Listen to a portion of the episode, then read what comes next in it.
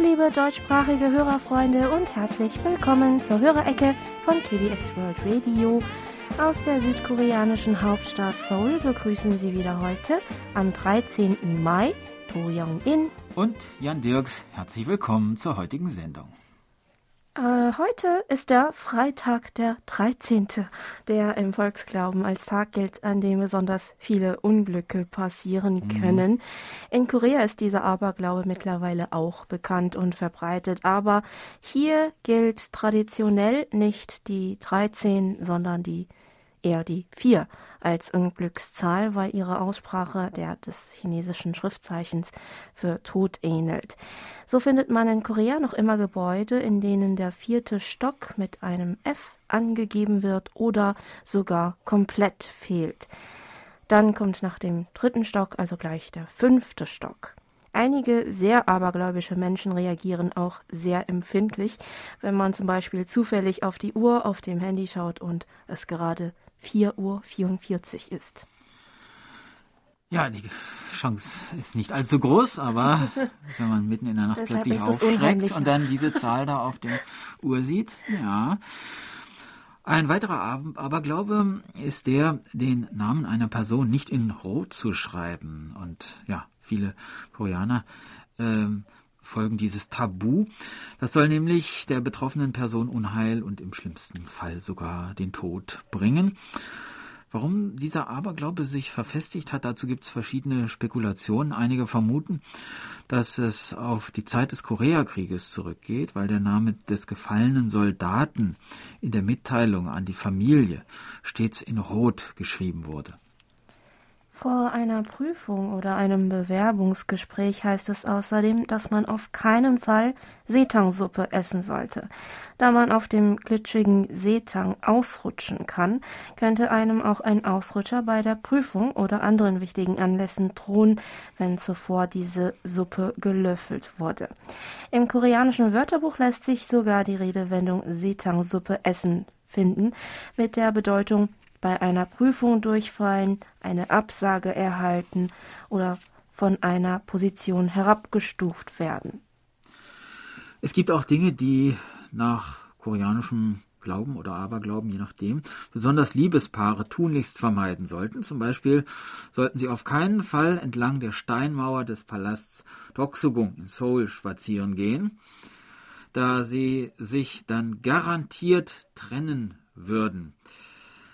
Das geht vermutlich darauf zurück, dass sich früher einmal in der Nähe des Palasts das äh, Familiengericht befand und viele Ehepaare nach dem Scheidungstermin am Palast vorbeigehen mussten.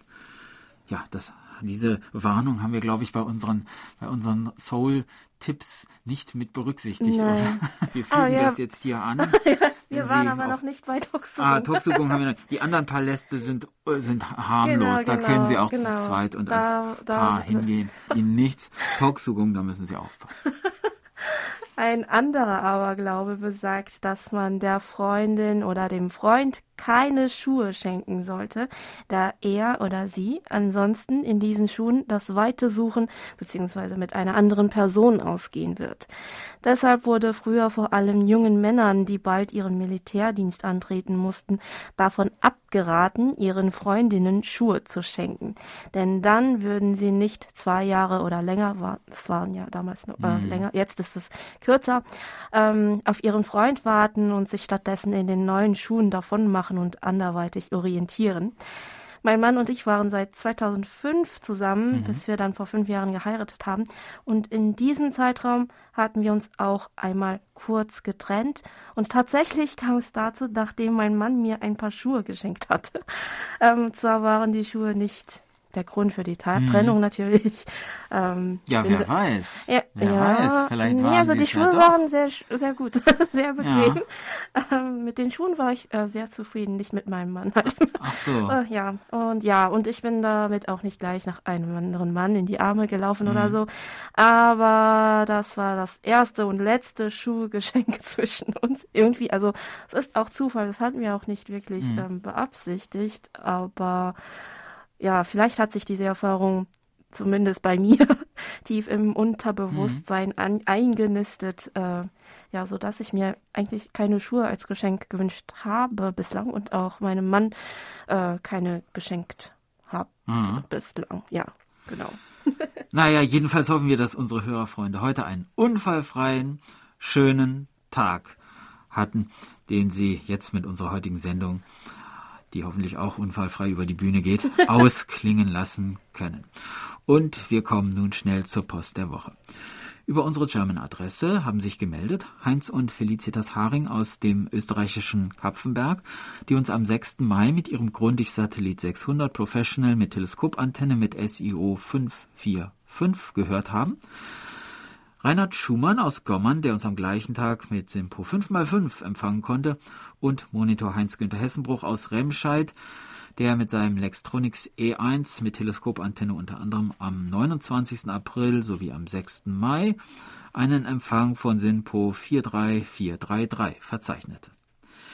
Herr Hessenbruch bedankte sich für die koreanischen Zungenbrecher in der Hörerecke im April, die er interessant und sehr lustig fand, und fügte in unserem letzten Empfangsbericht noch hinzu, freue mich immer, wenn ich Ihre Sendungen über Kurzwelle empfangen kann. Ihre Beiträge sind interessant ausgewählt und gut vorbereitet. Für den Monat April kam auch ein Empfangsbericht von Monitor Bernd Seisser aus Ottenau, in dem er von einem durchschnittlichen Empfang von Simpo 5x4 mit seinem Grundig-Satellit 700 mit Teleskopantenne berichtet. Herr Seisser möchte außerdem nochmal darauf hinweisen, dass am 14. Mai, also morgen ab 12 Uhr mitteleuropäischer Sommerzeit, im Restaurante Pizzeria Toscana äh, im Schützenhaus Ottenau das 41. überregionale DX-Treffen für Kurzwellenhörer und Freunde des Rundfunkfernempfangs stattfindet. Alle seien herzlich eingeladen, unabhängig einer Hörerclub-Mitgliedschaft.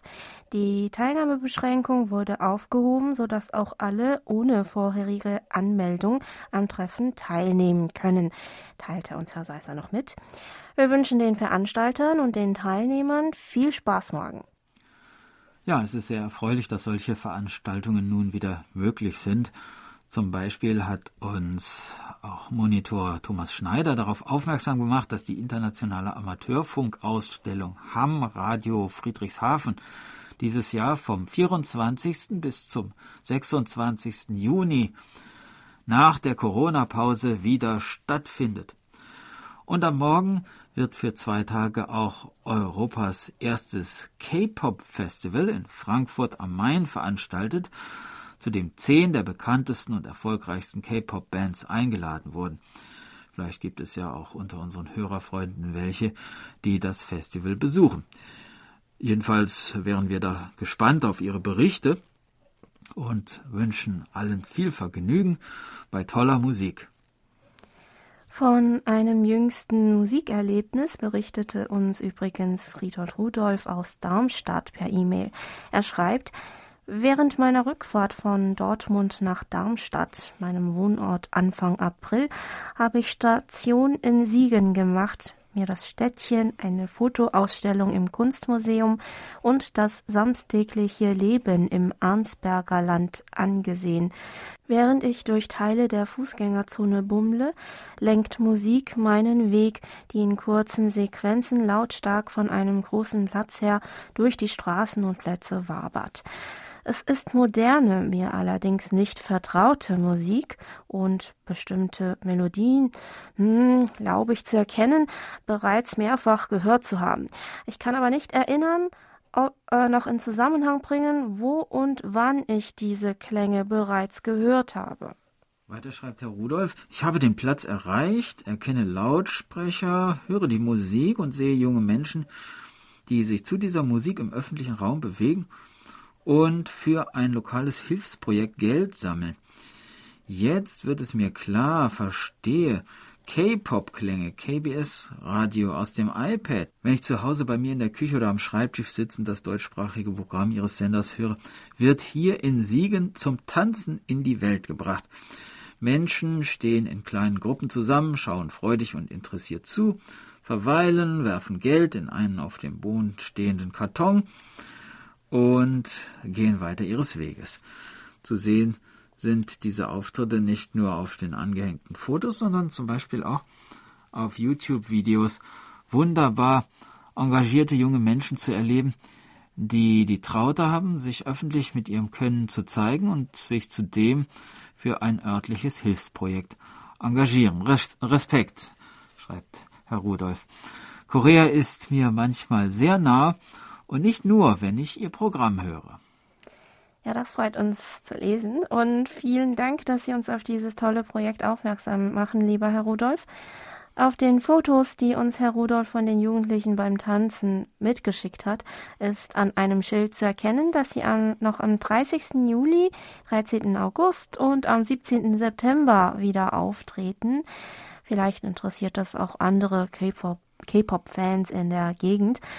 Auf dem Schild wird außerdem erklärt, dass die Jugendlichen Spenden für den Kinder- und Jugendhospizdienst Siegen sammeln, indem sie zu koreanischer Popmusik tanzen. Jeder kann mittanzen. Eine Anmeldung ist nicht erforderlich, steht da noch. Ähm, ich habe übrigens auch den YouTube-Kanal von der Gruppe mhm. äh, mir angeschaut. K-Pop in Siegen heißt er.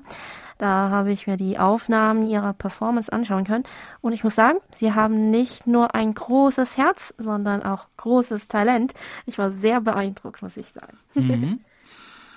Ja, aber K-Pop ist natürlich nun nicht für jeden etwas. Mario Schöler aus Bad Blankenburg, der uns am 7. Mai mit seinem Texon PL 880 mit eingebauter Teleskopantenne mit SINPO 35443 hören konnte, kommentierte, nun gibt es K-Pop am Samstag und Sonntag, also an zwei Tagen, was für mich nicht mehr hörenswert ist. Ich kann mir nicht vorstellen, dass zweitagige K-Pop in der Woche von den Hörern erwünscht wird.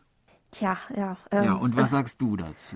Jetzt? Ja, also es kommt drauf an, welche Songs mhm. das sind kann äh, auch nicht sagen, dass ich alle K-Pop-Songs mag. Mhm. Äh, ja, es gibt bestimmt auch unter den Hörerinnen und Hörern ähm, viele oder ja manche, die diese Programmänderung nicht begrüßen, aber es gibt auch Hörerfreunde, die uns ein positives mhm. Feedback dazu gegeben haben.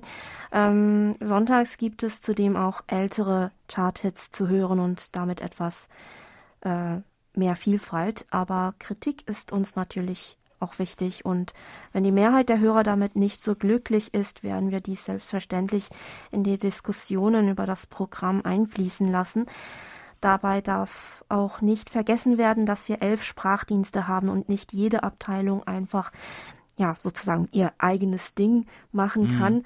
Ähm, Hörerinnen und Hörer anderer Sprachdienste freuen sich wahrscheinlich über äh, ja, wiederum über viel Popmusik, vor allem aktuelle Titel. Da müssen wir immer einen Spagat hinbekommen. Einerseits muss es Abwechslung geben und für alle interessant bleiben. Andererseits muss auch ein wenig gespart werden. Aber das ändert nichts daran, dass wir für Ihre Kritik und Wünsche stets ein offenes Ohr haben und Ihre Anregungen auch bei Redaktionssitzungen gerne zur Sprache bringen. So ist es. Dann konnte uns Monitor Franz Schanzer aus dem österreichischen Schrems am 6. Mai übers Internet empfangen und schrieb uns, der Empfang war sehr gut und problemlos. Mir hat die Erzählung über den Tiger, die Elster und den Hasen sehr gut gefallen. Es war wieder ein sehr netter Beitrag. Die Geschichte gefiel auch Ralf Handel aus Werneck, der uns am selben Tag mit seinem SDR-Play RSP Duo mit 12 Meter Langdrahtantenne mit Simpo 55444 gehört hat. Er kommentierte, Auweia, der Tiger kommt ja wirklich nicht gut weg. Eine sehr interessante Geschichte.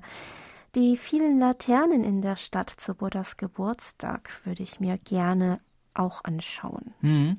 Einige Fotos und ein kurzes Video von der kleinen Laternenausstellung am Fluss Tongeton haben wir auf unserer Facebook-Seite hochgeladen, damit Sie sich das Ganze vielleicht etwas besser vorstellen können.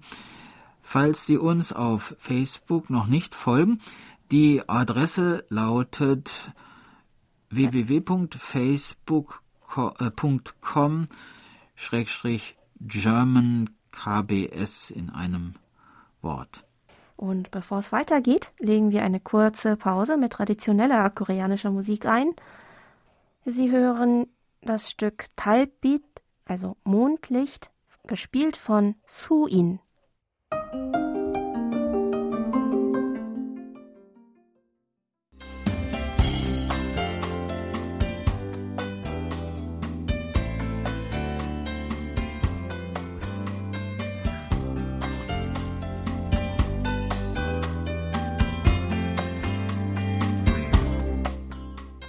Kommen wir zu den Medientipps.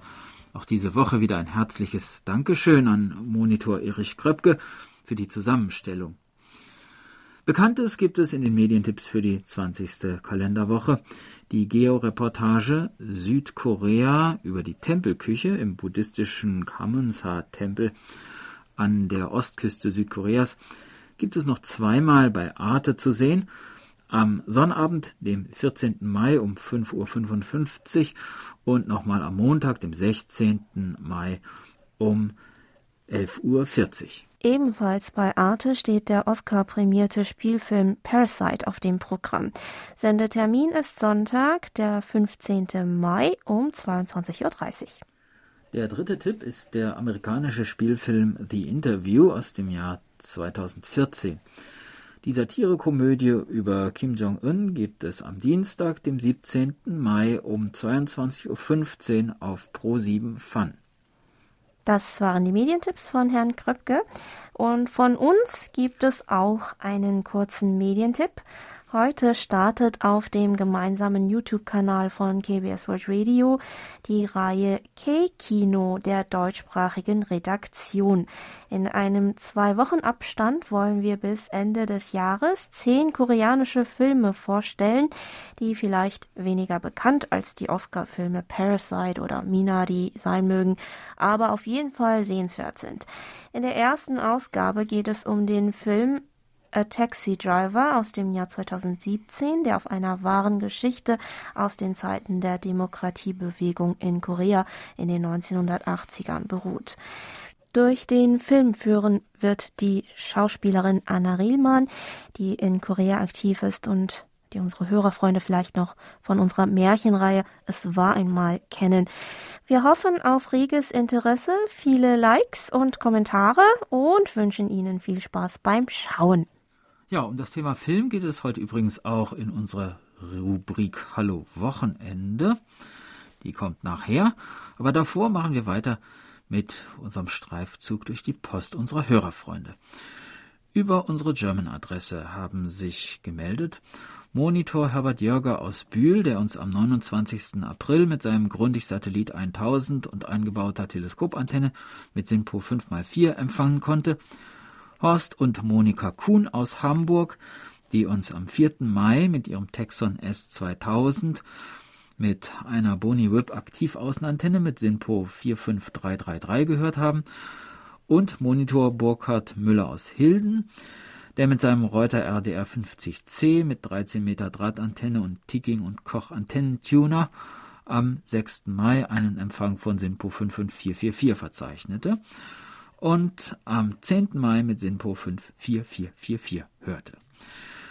Zu der Erzählung in der Sendung Literatur zum Hören an dem Tag kommentierte Herr Müller noch Regenbogen, eine ganz tolle Geschichte.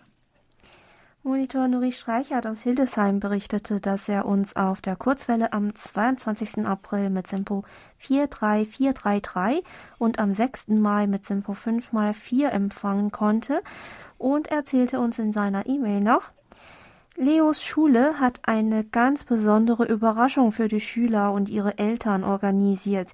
Die Kinder durften in einem Zirkus auftreten, der vor der Schule aufgebaut war. Eine ganze Woche durften die Schüler mit dem Zirkus proben und dann in einer Vorstellung dem Publikum aus Freunden, Verwandten und Eltern zeigen, was sie können. Leo trat als Clown auf und durfte das machen, was er am besten kann, nämlich Krach. Da Tage zuvor hat er mir gesagt, er wäre tödlich beleidigt, wenn ich nicht zuschaue. Ich hätte aber auch ohne seine Aussage zugeschaut. Der Tag war sehr schön, Leo und wir hatten Spaß. Ja, das klingt wirklich nach einem tollen Projekt und wir können uns gut vorstellen, dass alle Beteiligten bestimmt viel Freude und Spaß daran mhm. hatten. Zu dem Buch Love in the Big City des koreanischen Autors Park Sang-yong und der jüngst erschienenen deutschen Übersetzung, über die wir am 22. April in der Hörerecke berichtet hatten, kommentiert der Herr Streichert dann noch, für mich als jemand aus der Zielgruppe sehr interessant, auch wenn ich das Buch noch nicht gelesen habe. Aber wenn ich es bei uns im Laden entdecke, werde ich es mir holen. Auch wenn ich noch jede Menge Bücher habe, die bei mir zu Hause auf der Warteliste stehen. Ja, wir würden uns freuen, wenn das Buch doch noch einen Platz in Ihrem Bücherregal findet und ja vor allem Ihnen gefällt, lieber Herr Streichert. Das Interview mit dem Autor und Jan zum Buch können Sie sich übrigens auf YouTube anschauen oder auch in der Höre-Icon-Ausgabe vom 22. April nachhören, falls Sie sich für koreanische Literatur interessieren, aber die Sendung verpasst haben sollten. Einem anderen Literaturtipp von uns ist übrigens Monitor Lothar Rennert aus Berlin gefolgt. Und zwar erkundigte sich Herr Rennert weiter im Internet nach dem Gedichtband von König Sejong aus dem 15. Jahrhundert, der von Professor Werner Sasse und Professorin An Jong-hee ins Deutsche übersetzt wurde, mit dem Titel Der Mond gespiegelt in tausend Flüssen, das Leben des Buddha Tama in Verse gesetzt. Herr Rennert erzählt Folgendes. Bei der Suche nach dem Buch fand ich im Internet eine Signatur der Staatsbibliothek Berlin. Da ich in einem Außenbezirk Berlins wohne, muss ich mit der Straßenbahn und dann mit dem Bus fahren, um diese Bibliothek zu erreichen. Um in der Staatsbibliothek Bücher auszuleihen, muss man einen Fragebogen ausfüllen und bekommt dann einen Leseausweis im Checkkartenformat. Ich wartete drei Tage auf das Buch. Um es zu bekommen, musste ich in einen großen Raum gehen, in dem nummerierte Regale stehen. Die beiden Endnummern meines Leserausweises bezeichnen das Regal, in dem ich nach dem von mir bestellten Buch suchen muss. Die Ausleih Ausleihfrist beträgt vier Wochen und kann noch einmal um vier Wochen verlängert werden. Wenn ich das Buch gelesen habe, werde ich Ihnen meine Eindrücke mitteilen. Für normale Bibliotheken muss man hier in Deutschland 10 Euro Jahresgebühr bezahlen. Wie ist das Bibliothekswesen in Korea organisiert? Also die öffentlichen Bibliotheken, die vom Staat, von der Stadt oder vom Bezirk finanziert werden, fordern gewöhnlich keine Nutzungsgebühren. Man braucht nur seinen Personalausweis zur Bibliothek mitzubringen, um eine Mitgliedskarte ausgestellt zu bekommen. Heutzutage kann man bei größeren Bibliotheken auch online eine Mitgliedschaft beantragen. Bei den privaten Bibliotheken sieht es etwas anders aus. Da muss man bestimmte Bedingungen erfüllen. Zum Beispiel stehen die Medien nur für Bewohner des entsprechenden Bezirks zur Verfügung. Einige Universitäten fordern auch eine Jahresgebühr, die zwischen 60 und teilweise bis zu 100 Euro betragen kann, wenn man nicht an der betreffenden Uni studiert. Ja, wir hoffen jedenfalls, dass Ihnen das Buch gefällt, lieber Herr Rennert, und würden uns freuen, wenn Sie uns schreiben, wie Sie es fanden. Dann kamen noch über die Schneckenpost Empfangsberichte von Grant Skinner aus dem britischen Essex, der uns am 2. April mit seinem Grundig YB400 mit Stabantenne mit SINPO 45454 hörte und von Thomas Becker aus Bonn, der am 1. April mit seinem Grundig Satellit 300 mit Teleskopantenne einen Empfang von SINPO 54444 verzeichnete. Auf einer Postkarte mit der ukrainischen Flagge als Motiv schrieb uns Herr Becker noch, die Sendung war wieder interessant. Jan Dirks hat wirklich gut über die koreanische Literatur berichtet, genauso lernt der Hörer dazu. Ausdrücklich möchte ich dann noch Hans-Werner Lange grüßen. Er macht jetzt seit 40 Jahren die DX-Sendungen. Echt eine Leistung. Die neue QSL-Karte von KBS World Radio ist übrigens wirklich schön. Bei Herrn Becker bedanke ich mich persönlich für die lieben Genesungswünsche. Hm. Wie Sie hören, bin ich ganz gesund wieder mit dabei. Ähm, einen Empfangsbericht haben wir dann auch von Monitor Jörg Clemens Hoffmann aus Alsbach-Hähnlein erhalten, der uns am 25. März mit seinem ICOM R75 mit 80 cm Lobantenne mit Simpo 55544 lauschen konnte. In seinem Brief schreibt er uns noch, ich freue mich, Ihnen mitzuteilen, dass die deutschen Programme von KBS World Radio weiterhin sehr gut auf der 3955 Kilohertz zu empfangen sind. Ebenso möchte ich Ihnen herzlich für die Zusendung des praktischen Monitorgeschenks danken, das hier Mitte März gut angekommen ist.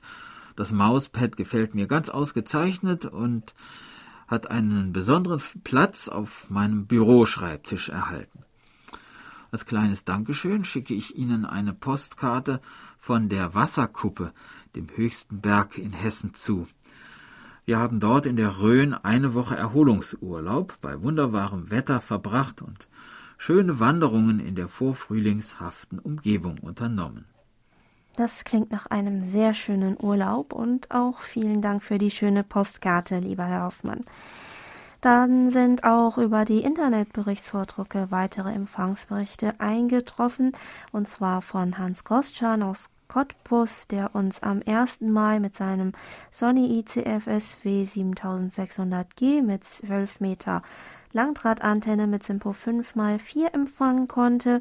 Monitor Michael Willruth aus Frankfurt am Main, der uns mit seinem ICOM IC 705 mit Magnetantenne am 30. April mit Simpo 54454 und am 6. Mai mit Simpo 53343 gehört hat und ein Hörerfreund aus der Schweiz, der uns das Kürzel HE9BEF als Namen hinterlassen hat und am 3. Mai mit seinem Afridi USB SDR mit 90 cm Aktiv-Loop-Antenne einen Empfang von Simpo 43334 hatte. Von Monitor Paul Gager aus Wien haben wir mehrere Empfangsberichte erhalten, wonach er unter anderem am 19. April mit seinem Texon S2000 mit Teleskopantenne einen Empfang von Simpo 5x4 verzeichnete. Bei Herrn Gager bedanken wir uns auch für die bunte Sammlung von Zeitungsausschnitten und Bildern, die er uns über die Schneckenpost zugeschickt hat. In seinem Empfangsbericht schrieb uns Herr Gager außerdem noch In einer Briefmarkenzeitschrift konnte ich unter anderem lesen, für die Beförderung von Nachrichten gab es schon immer verschiedene Möglichkeiten. Eine der unkonventionellen unter ihnen ist der Drachen. So gaben während mittelalterlichen Schlachten in Korea Zeichnungen auf Signaldrachen direkte Befehle an die Truppen weiter. Ja, werte Redaktion, haben Sie schon darüber etwas gehört? Beziehungsweise gibt es darüber Hinweise in koreanischen Geschichtsbüchern? Wissen Sie mehr davon zu berichten? Schreibt uns Herr Gaga. Ja, wir können das auf jeden Fall bestätigen und auch noch etwas mehr darüber berichten. Bekannt als ein solches Beispiel ist vor allem die militärische Strategie von Admiral Isun Shin in der Joseon-Zeit. Bei den Schlachten gegen die japanischen Invasoren Ende des 16. Jahrhunderts soll er Drachen mit unterschiedlichen Mustern und Farben eingesetzt haben, die jeweils seinen Befehl an die Truppen weitergaben. Verwendet wurde dabei grundsätzlich das sogenannte Pangpeyon, übersetzt Schilddrachen, also Abwehrschild. Mhm. Ähm, eine in Korea verbreitete Drachenform, die rechteckig und leicht nach hinten über den Holzrahmen gebogen ist. Für den Rahmen werden Holzhalme, traditionell Bambushalme, benutzt. Zwei verlaufen in einem geraden Kreuz, zwei weitere Halme verlaufen von den jeweiligen Eckpunkten diagonal, so dass sie sich die vier Halme in der Mitte kreuzen. Das sieht man durch das runde Loch in der Mitte des Segels, das die Kontrolle des Drachens sowohl bei schwachem als auch zu starkem Wind erleichtert. An die oberen Spitzen der diagonalen Holzhalme sowie an der Kreuzung aller vier Halme wird die Schnur der Spule befestigt. Auf dem Segel wurden dann gewöhnlich Muster wie das Yin-Yang-Symbol, ein Halbkreis oder Viereck in den fünf traditionellen Farben Rot, Blau, Gelb, Weiß, Schwarz gezeichnet. Die Signaldrachen des Admirals, die während der japanischen Invasion von 1592 bis 98 eingesetzt wurden, sollen meistens 90 Zentimeter breit und 120 Zentimeter lang gewesen sein, also ziemlich groß, damit seine Truppen die Muster und die Farben leicht erkennen konnten. Da die jeweiligen Bedeutungen der Muster und Farben auf den Drachen ein streng gehütetes Militärgeheimnis waren, existieren leider nur wenige Aufzeichnungen, die verraten könnten, wie viele es davon insgesamt gab und für welchen Befehl sie jeweils standen. Es heißt jedoch, dass es keinen Signaldrachen gab, der Rückzug bedeutete. Durch mühsame Recherchearbeit von Historikern konnten bis heute zumindest 55 Arten von Yis Signaldrachen nachgewiesen und interpretiert werden. Der Signaldrachen mit zwei großen weißen Dreiecken oben und unten auf einem schwarzen Hintergrund bedeutete zum Beispiel, dass die Truppen nachts zu einem Nahkampf gegen den Feind antreten sollten der Drachen mit einem schwarzen Kreis als Symbol für den Mond auf der oberen Seite des Segels auf einem weißen Hintergrund bedeutete, dass man angreifen sollte, wenn der Mond aufgeht. Der Drachen mit einem weißen Sichelmond auf einem blauen Hintergrund stand dagegen für einen Angriff auf den Osten, und wenn der weiße Sichelmond auf einem blau-roten Hintergrund gemalt war, bedeutete es, dass der Angriff nach Osten und Süden zugleich vorgenommen werden sollte. Von den noch heute bekannten 55 Signaldrachen wurden 31 davon als Flaggen angefertigt, die derzeit entlang einer Strecke auf der 2,26 Kilometer langen Isunshin-Brücke zwischen den Städten Yosu und Gwangyang zu sehen sind. Aber auch aus der Zeit vor Admiral Yi sind Episoden in der koreanischen Geschichte bekannt, in denen Drachen eine besondere Rolle spielten. Im siebten Jahrhundert unter der Herrschaft der Königin Sondok kam es im Königreich Chilla zu einem Aufstand von Politikern gegen die Königin und die neuen politischen Aufsteiger. Inmitten der militärischen Auseinandersetzung soll ein Meteorit in der Hauptstadt Gyeongju eingeschlagen sein was ein, was als Symbol für die Niederlage der königlichen Armee betrachtet wurde. Als die Soldaten langsam ihre Hoffnung verloren, soll der berühmte General Kim Yu-shin eine Vogelscheuche an einem Drachen befestigt und diesen in Brand gesetzt sowie dann in den Himmel aufsteigen lassen haben. Das Ganze sah dann so aus, als ob der auf die Erde gestürzte Stern zurück in den Himmel flöge. Das soll den Soldaten wieder Mut und Hoffnung gegeben haben, so dass sie schließlich den Aufstand erfolgreich niederschlugen. Aber Drachen wurden nicht nur für militärische Zwecke eingesetzt, sondern waren auch ein beliebtes Spielzeug des Volks. In der Joseon-Zeit ließ man am ersten Vollmondtag des Jahres gerne Drachen in den Himmel steigen und viele spielten auch den sogenannten Drachenkampf, bei dem es darum ging, in der Luft die Drachenschnur des Gegners mit dem eigenen Drachen zu durchtrennen und den Drachen des Gegners davonfliegen zu lassen. Gleichzeitig stand aber der davongeflogene Drachen auch dafür, dass ein Unglück nun vom Wind weggetragen und so erfolgreich abgewehrt werden konnte.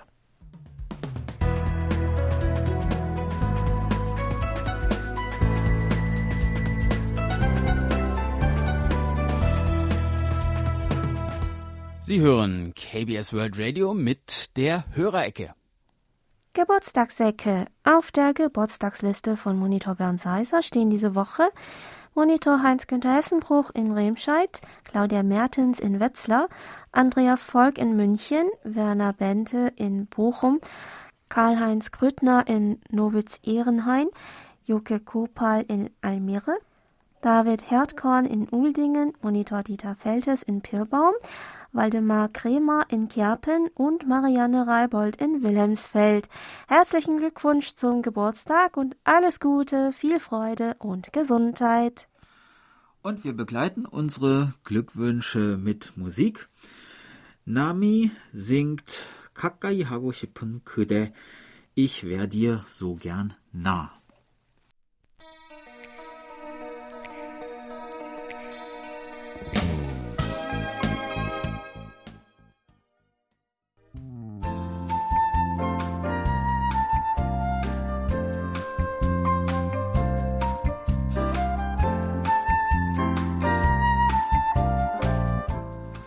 Hallo Wochenende.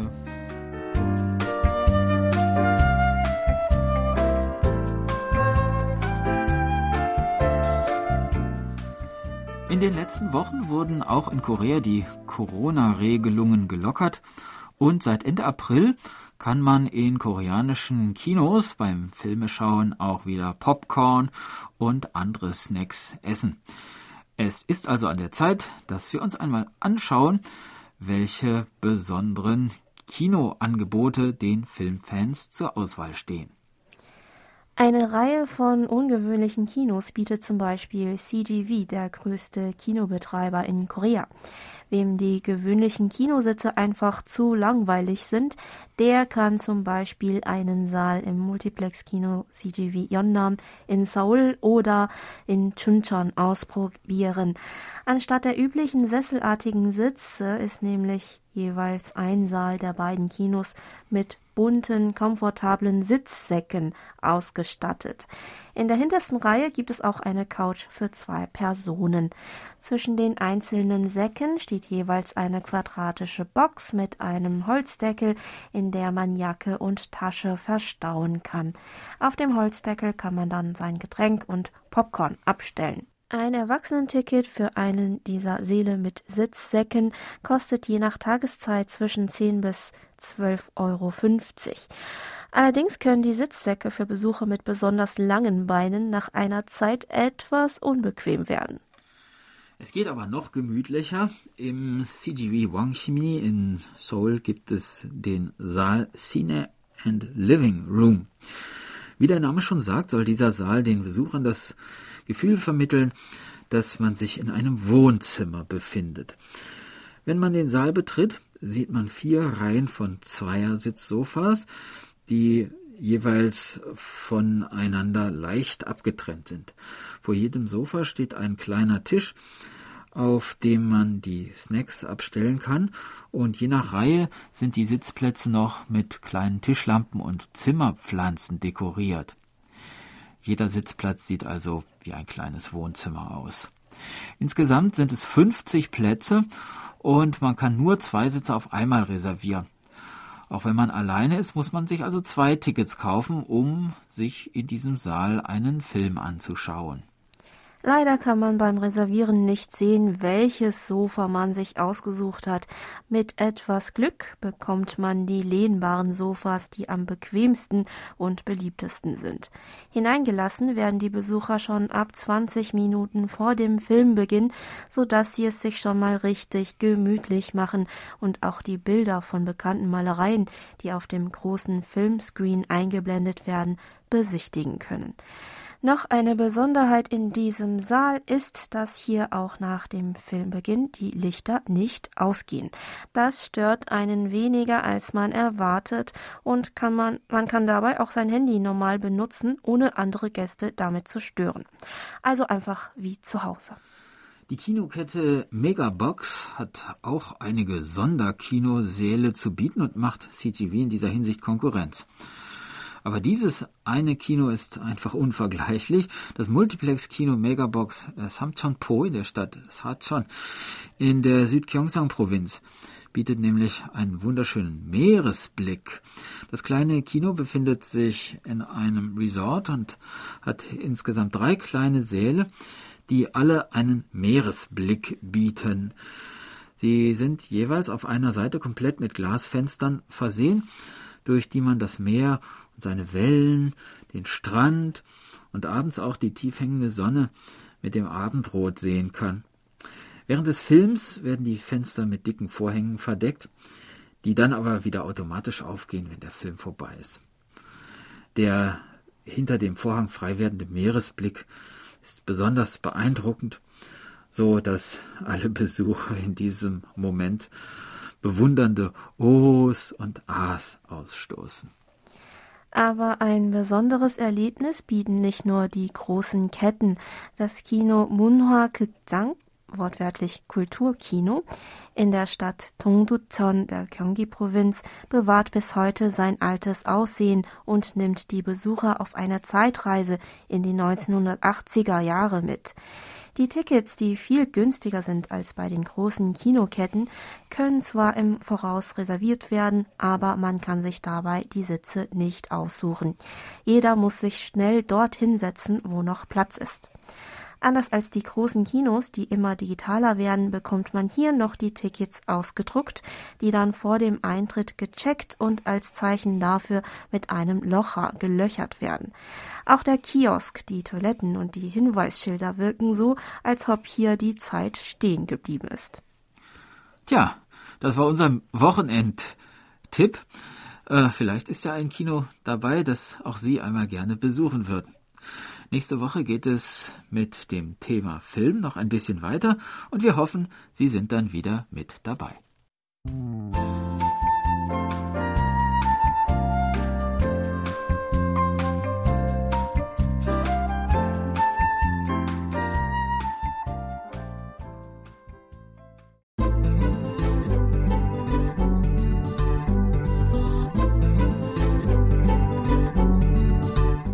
Mein Soul von Thomas Schneider aus Freiburg.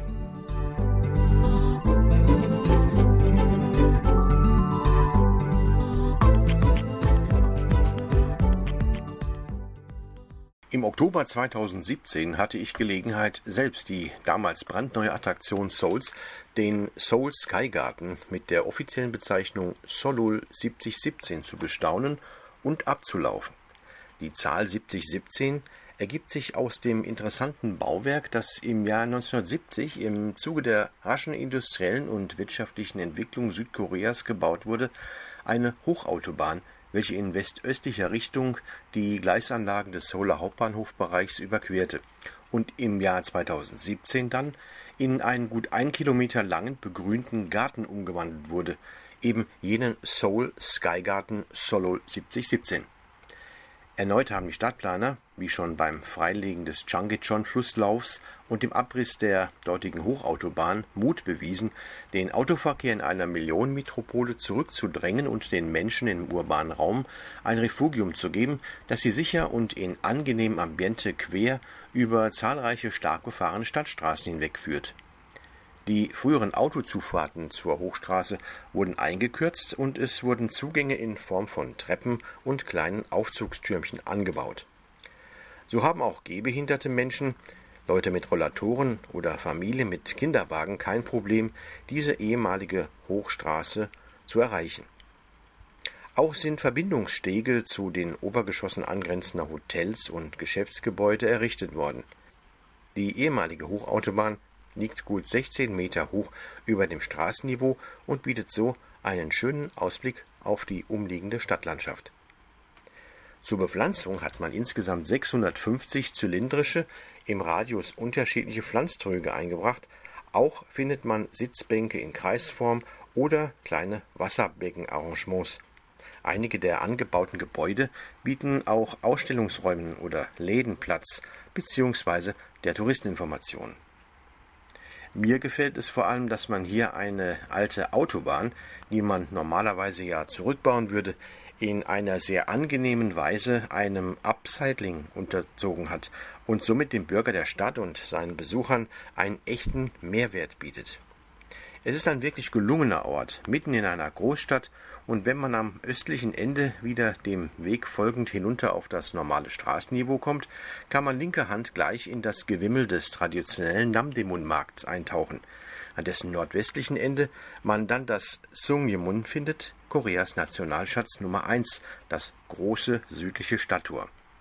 Aber das ist eine andere Story. Für heute komme ich zum Schluss. Ich wünsche allzeit guten Empfang und verbleibe bis zum nächsten Mal.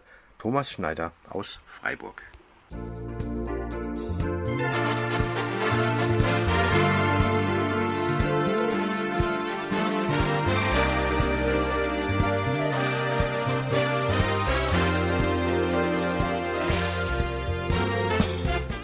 Das war's mal wieder für heute. Vielen Dank fürs Zuhören und ein schönes Wochenende wünschen Ihnen To Young In und Jan Dirks. Auf Wiederhören und bis nächste Woche.